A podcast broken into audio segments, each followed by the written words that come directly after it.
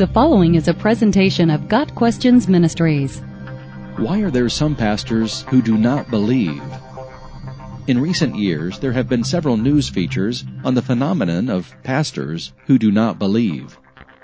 The report has essentially been that in anonymous surveys, some pastors admit to being atheists or agnostics. Why would an atheist or agnostic want to be a pastor? While some reported that they enjoy the control and authority the pastoral role gives them, the majority stated that while they themselves do not believe, they understand that the Christian message can be a help to weak-minded people. Therefore, they are willing to teach it. What does the Bible say about pastors who do not believe? In a word, woe. Woe to you, you hypocrites. Woe to you, blind guides. Matthew 23 verses 14 through 16. Woe to the shepherds who only take care of themselves. Ezekiel 34 verse 2. These men are blemishes at your love feasts, eating with you without the slightest qualm, shepherds who feed only themselves. They are clouds without rain, blown along by the wind, autumn trees without fruit and uprooted, twice dead. They are wild waves of the sea, foaming up their shame, wandering stars, for whom blackest darkness has been reserved forever. Jude 1 verses 12 and 13. It is the height of hypocrisy to teach a message you do not believe. It is dishonoring to God for anyone, especially pastors, to consider the Christian message a psychological crutch for unintelligent and needy people. Proverbs 6 verses 16 through 19 declares, There are six things the Lord hates, seven that are detestable to him.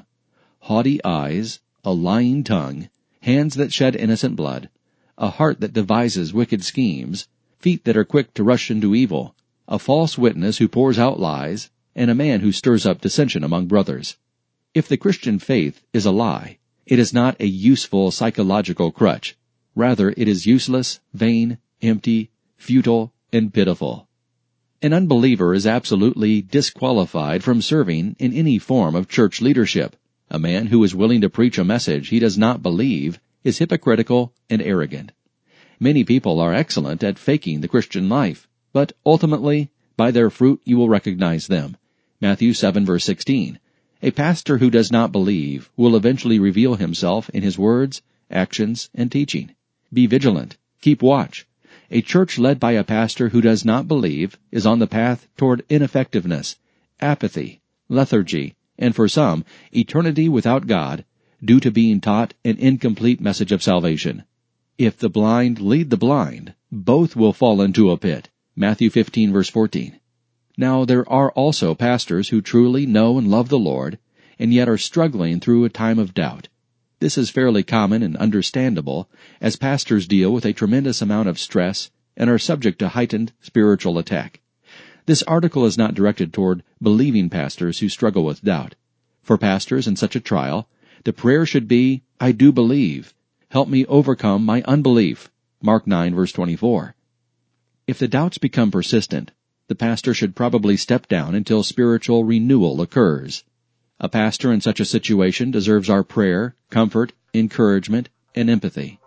But again, for the pastor who is declaring a message he does not believe, who is pretending to be a servant of God he does not even know, the only proper response is immediate expulsion. Without repentance leading to genuine faith, God's judgment on such an individual will be eternally severe.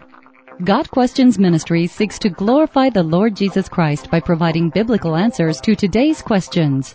Online at GotQuestions.org.